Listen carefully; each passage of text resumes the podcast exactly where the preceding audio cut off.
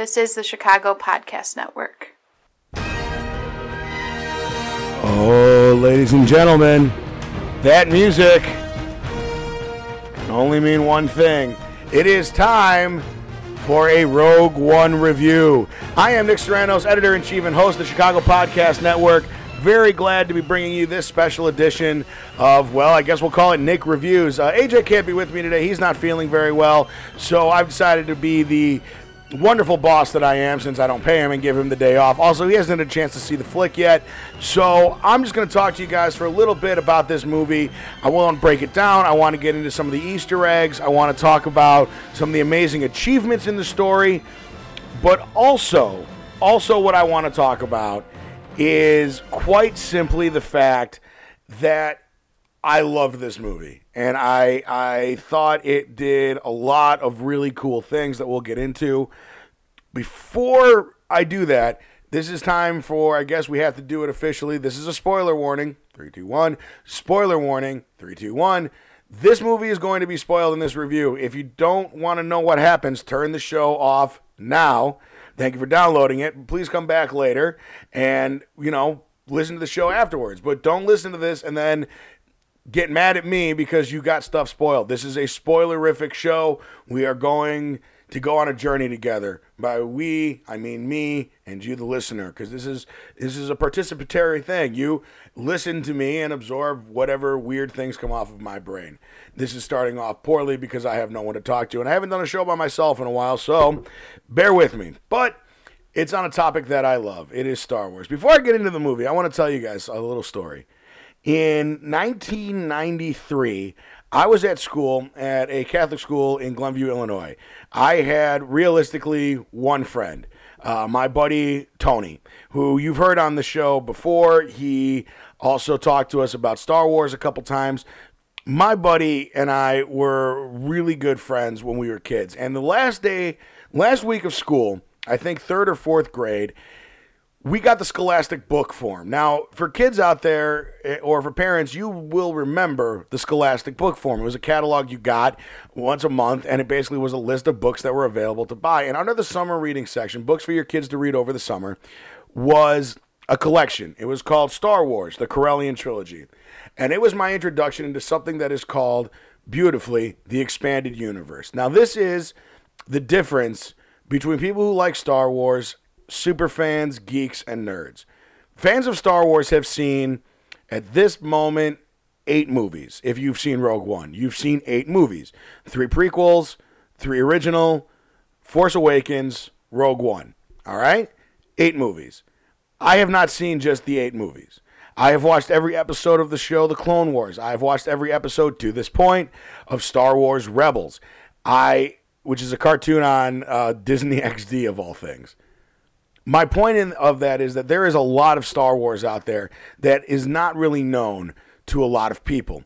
And when I got that book and I read it, and it became, I don't even know how to put this, entranced in part of their universe, it was absolutely amazing. And I love the idea of going beyond what we've always considered Star Wars, which is the Skywalker story. You know, we call them episodes, but realistically, it's you know, here's the story of Luke Skywalker. Here's the story of Anakin Skywalker. We don't know who Rey is yet, but we know that the Skywalker clan is a part of it, and it ends with her finding Luke. That's important. And the Skywalker stuff is the main plot of the Star Wars universe as we've conceived it. But to me, and to my buddy Tony, and to a lot of Star Wars fans out there, there has always been the other part of this universe. I have said many times that my favorite character in the Star Wars universe is no one you guys have ever paid attention to. Is a guy named Wedge, who is one of the X-wing pilots in the first Star Wars movie when they attack the Death Star. There are two X-wings that are alive at the end of that fight. One belongs to Luke Skywalker, the other belongs to Wedge Antilles. Wedge is also the pilot in the X Wing behind the Millennium Falcon at the end of Return of the Jedi when Lando is piloting it. Wedge is the only pilot to survive both Death Star runs, the only one, which makes him, in my opinion, the best pilot in the galaxy. So, I have always loved Wedge Antilles. Unfortunately, he's not in Rogue One. But the reason that I'm bringing him up is that it's a character that has realistically three scenes in all the Star Wars movies. Okay? But he has a rich backstory in novels, in comic books, in the video games that are important. And there wasn't time period where what was talked about in the books was also reflected in the video games, was also reflected in the comics. Uh, for those of you who are old enough to remember the Nintendo 64, there was a game that came out for it called Shadows of the Empire. And what it basically did was take, uh, it was the idea behind it was what if we released everything that we would release for a movie, but we don't make a movie? And so there's a video game, there's a comic book, there's a novel, and they take place between Empire Strikes Back and Return of the Jedi. It's a cool little concept. The reason that I'm bringing that up is that this all kind of flows into the idea of Rogue One, which is there's more to this universe than just Luke Skywalker, Han Solo, Princess Leia, and the people around them. That there are other facets of this universe. And what this movie did was bring the expanded universe to life. Now, let's talk story. Pretty basic plot in that we have a little girl when the movie starts off who is on the planet with Hannibal, Mads Mikkelsen, who's also the bad guy in Doctor Strange, but it's Hannibal, so that's kind of weird, but okay. But Mads Mikkelsen is there. He is on a farm. It's clear that they're in hiding. The little girl sees an Imperial shuttle come over, one of those big tri wing things with the wings that fold all the way up to the top, make it look like a cone. Flies over their farm. She goes running, tells her dad. They try to hide the little girl. Little uh, the mother tries to hide her. She runs back when she shouldn't, sees her mother get killed, and then her father taken away by the Empire. They don't find her. Instead, Forest Whitaker, playing a character from one of the cartoons. Again, this is expanded universe come to life. Uh, shows up, takes her away, presumably raises her for about 10 years till she rebels against him, leaves, gets in some problems, gets locked up, gets freed by the rebels who want her to reach back to Forest Whitaker so that Hannibal, Mads Mikkelsen, can get a message containing the Death Star plans and everything to the Rebel Alliance. That's the basic plot of the movie. Now, I don't want to break down the entire story. There are people who are better than that. And if you've seen the movie, you already know what happens. So I want to focus on just some of the moments that really stuck out to me one of the things that this movie does so well, and that not a lot of other Star Wars movies have done, is this is a war movie.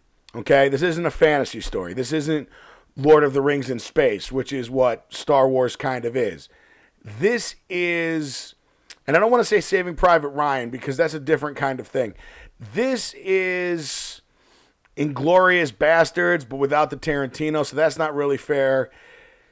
It's it's very similar in a lot of ways to some of the John Wayne, Frank Sinatra World War II movies that my grandma used to make me watch. As in, we know that they're up to something, meaning the Empire.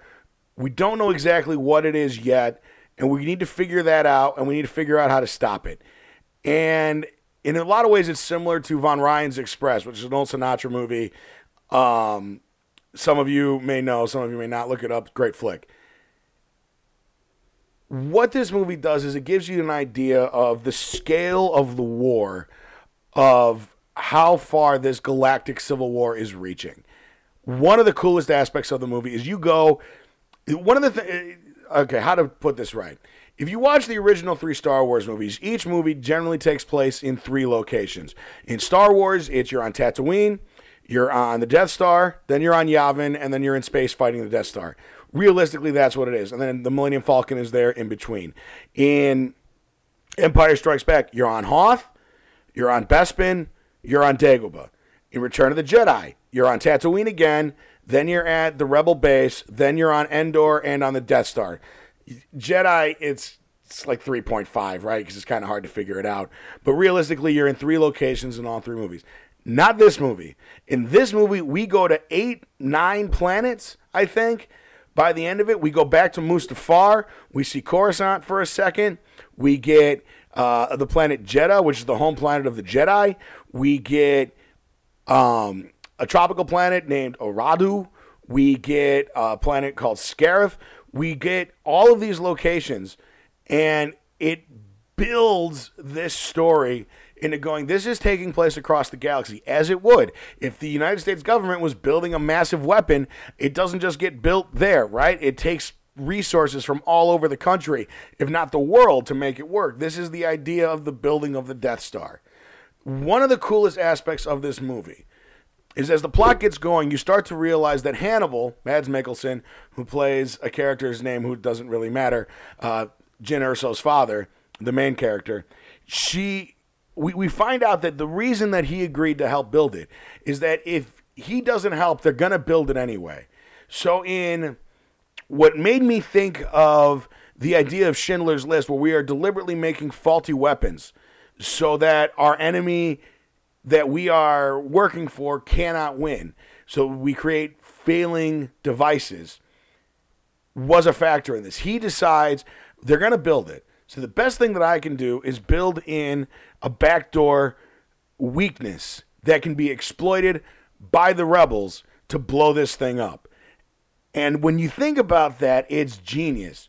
Because one of the best jokes on the Family Guy Star Wars special is you know, we everything seems to be fine except for the fact that there's a little exhaust port that if we get hit by a torpedo, it'll blow everybody up.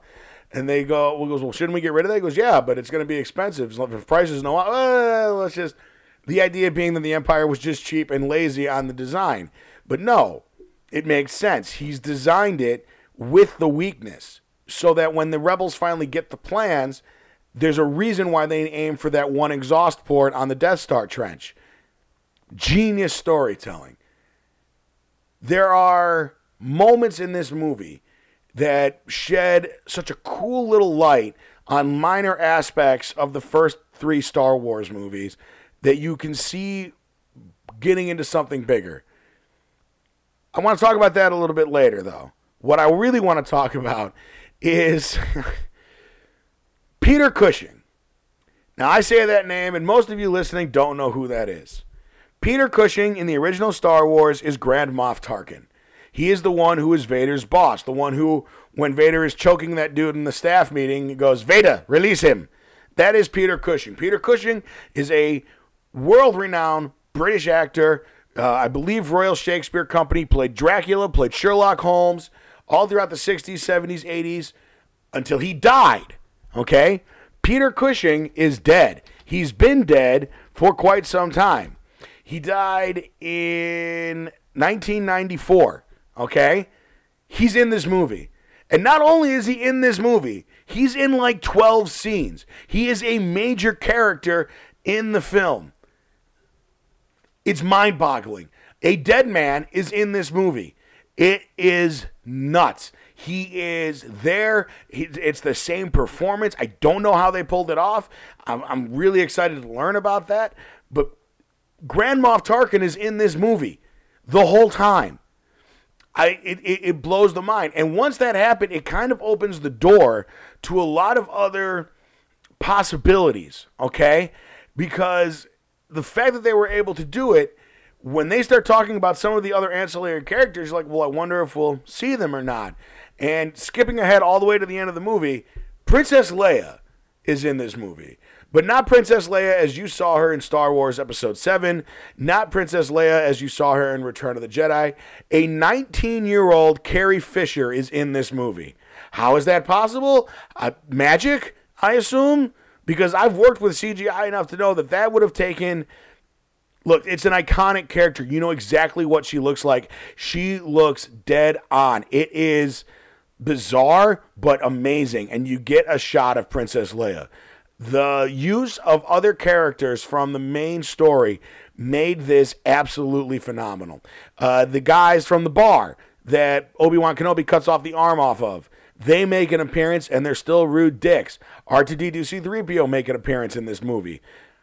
Jimmy Smits from episode two and three. The one really good thing in the prequels, other than Ewan McGregor, makes an appearance in this movie as Bail Organa, Leia's father, and it works perfectly. The woman who plays Mon Mothma, which none of you know that name, again, I've read all the books. Mon Mothma is the leader of the Rebel Alliance and eventually goes on to become the God, I'm such a nerd. First president of the New Republic, at least in the novels that I read.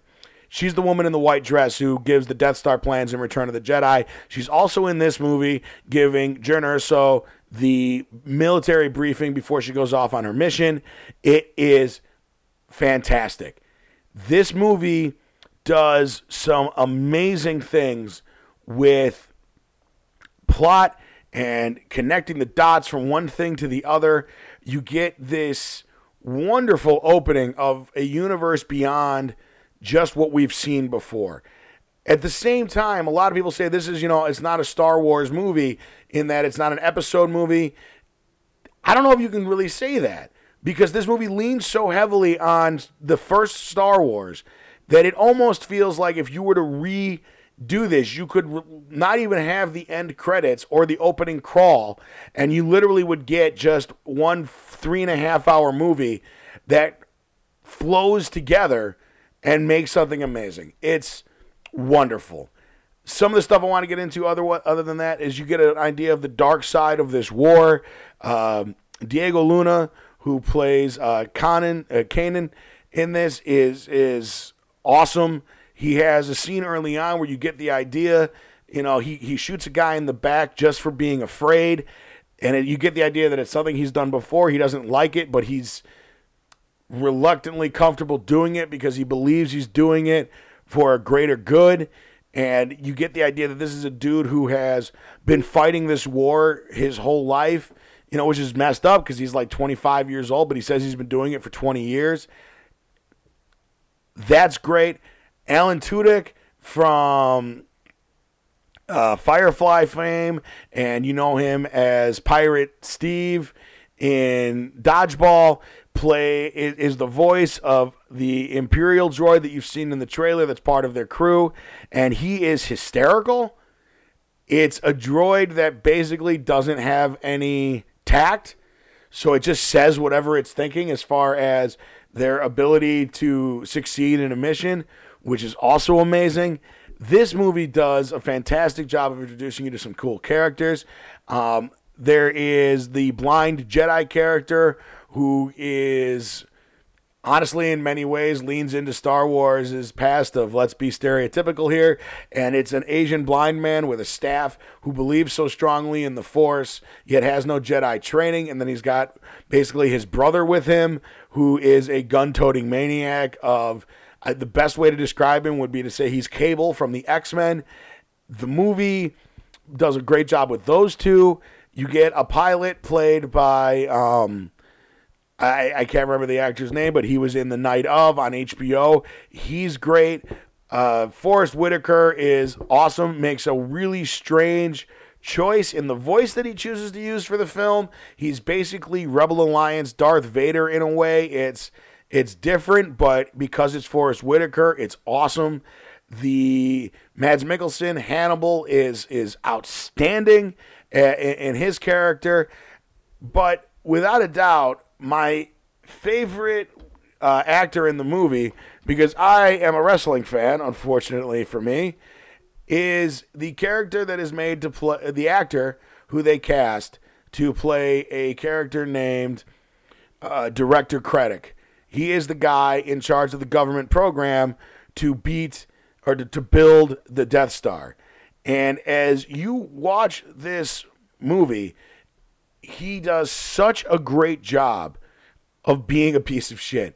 Uh, he's played by an actor named Ben Mendelsohn, and you don't really know the name, but you know him from stuff that he's been in. Most notably, you know him from his role in The Dark Knight Rises. He played John Daggett, the guy who was trying to take over Wayne Enterprises and eventually falls through the ice after Bane says to him, And you think this gives you power over me? It's a wonderful performance for a villain. He has some amazing scenes with Darth Vader, who is also in this movie, and we'll get to that in a minute as well.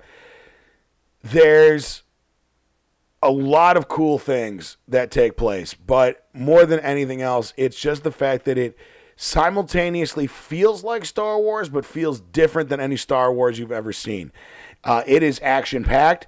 There's really I would say three or four minutes of film that felt like there wasn't something it wasn't a ticking clock or something to be really done. You feel the urgency of this movie. I think is the best compliment you can give it.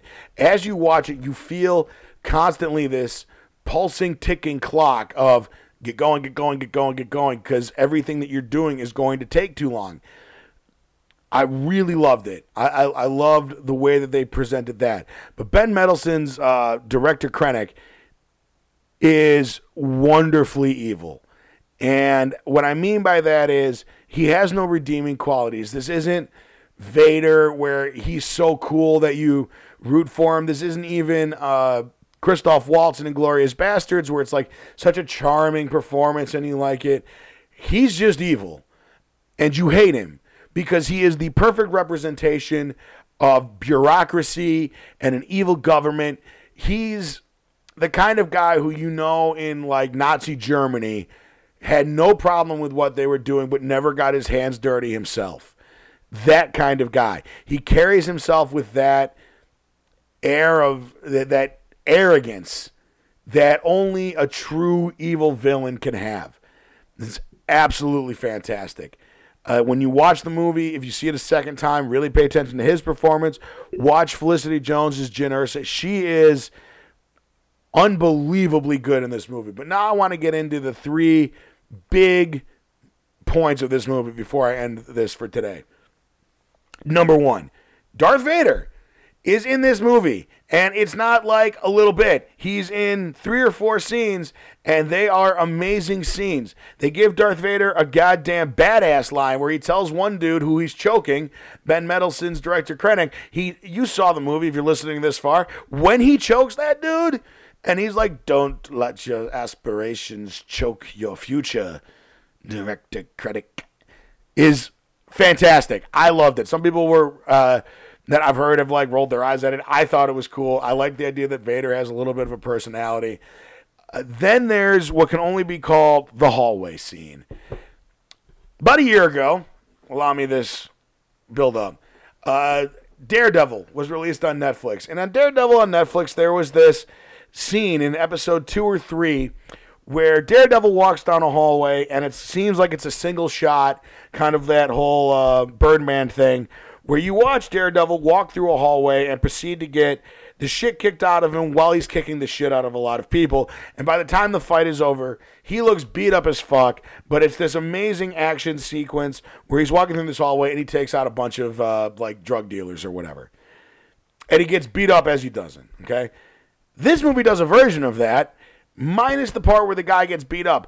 At one point, a bunch of the guys who are carrying the Death Star plans are locked in a damn hallway with Darth Vader, and he proceeds to kill everyone in that hallway in about 10 seconds. And it's not even a question. Like the minute they see that it's him, they just either want to escape or get the plans out of the room. They are aware of the fact that they are going to die. It is the first time in cinematic history that you see legitimate Darth Vader, not Anakin Skywalker as Hayden Bitchface, but as legitimately a badass, where he is a force of nature. Like you are in a room with Darth Vader and his lightsaber is on you are going to die. How you choose to react in the next 30 seconds are going to determine a lot for how the story goes forward. It is awesome. But here's my favorite thing of this movie, and it's it's the second to last thing I want to talk about. Everybody dies. And what I mean by that is every hero that is on the poster of this movie is dead at the end. Every single one. Okay? Think about that. They are all dead. There's not going to be a Rogue 2 because all the members of the Rogue One crew die and they all get their own death scene. And it is fantastic. It's, and the reason I say it's fantastic is as you're watching the movie, there's a part of you that has been trained. Well, at least one's going to survive, right? Maybe it's going to be Jyn. maybe it'll be Diego Luna, maybe it'll be the Droid, but at least one of them is going to make it out alive because this is the world we live in. We have to have a sequel to this movie. And no, everyone's dead. And not only are they dead, they all have what the Klingons, if we can cross universes for a minute, would refer to as a glorious death. They die in the service of something. Their death has meaning and merit. And th- there's a reason why they're comfortable with their deaths the way that it comes. And it's fantastic. Each person meets their own demise in a wonderful way and goes out in a lot of ways in the way that they wanted to, which is very touching. And it starts with Forest Whitaker, and you get to the end of the movie, and all the way up to the end, I'm expecting a last minute heroic.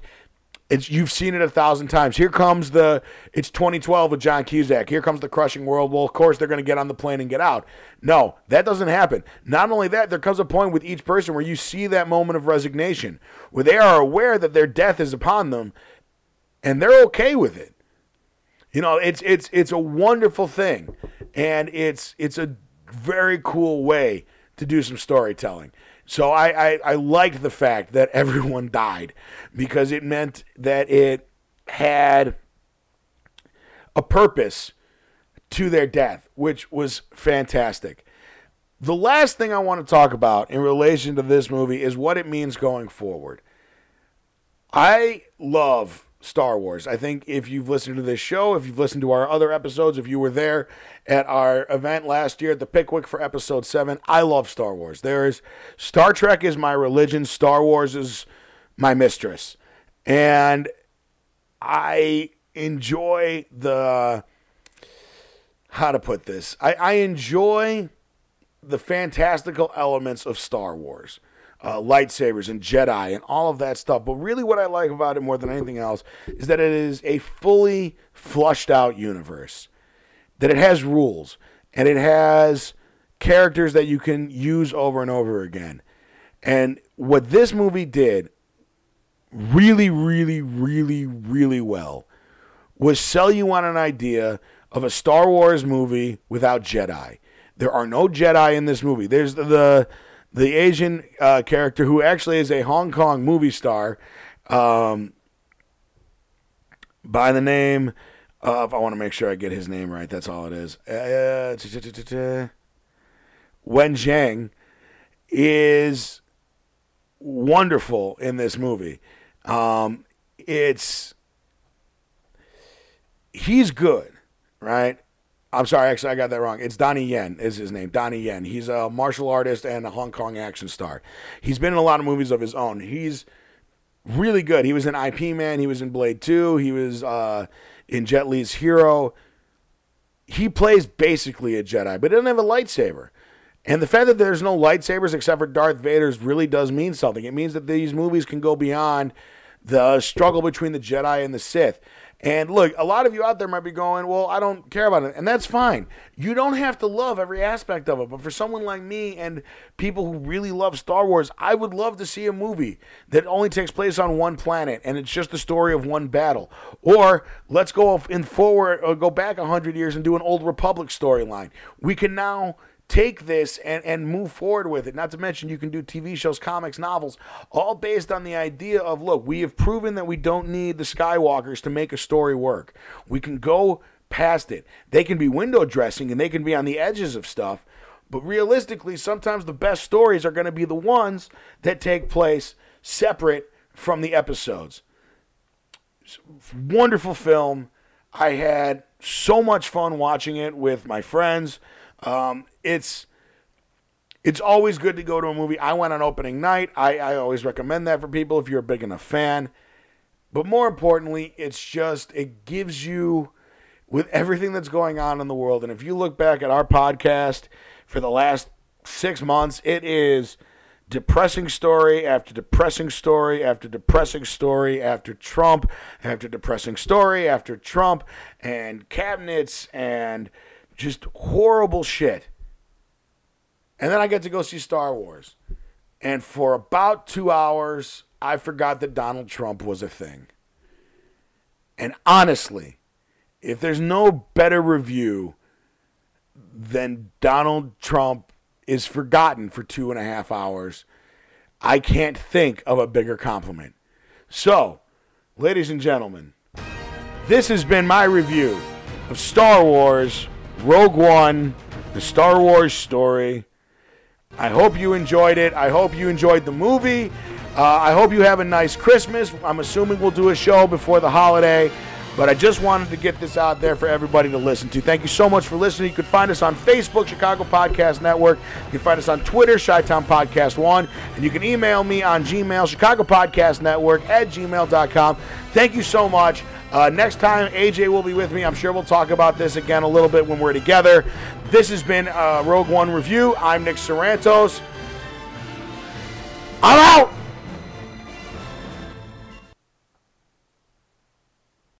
You have been listening to the Chicago Podcast Network.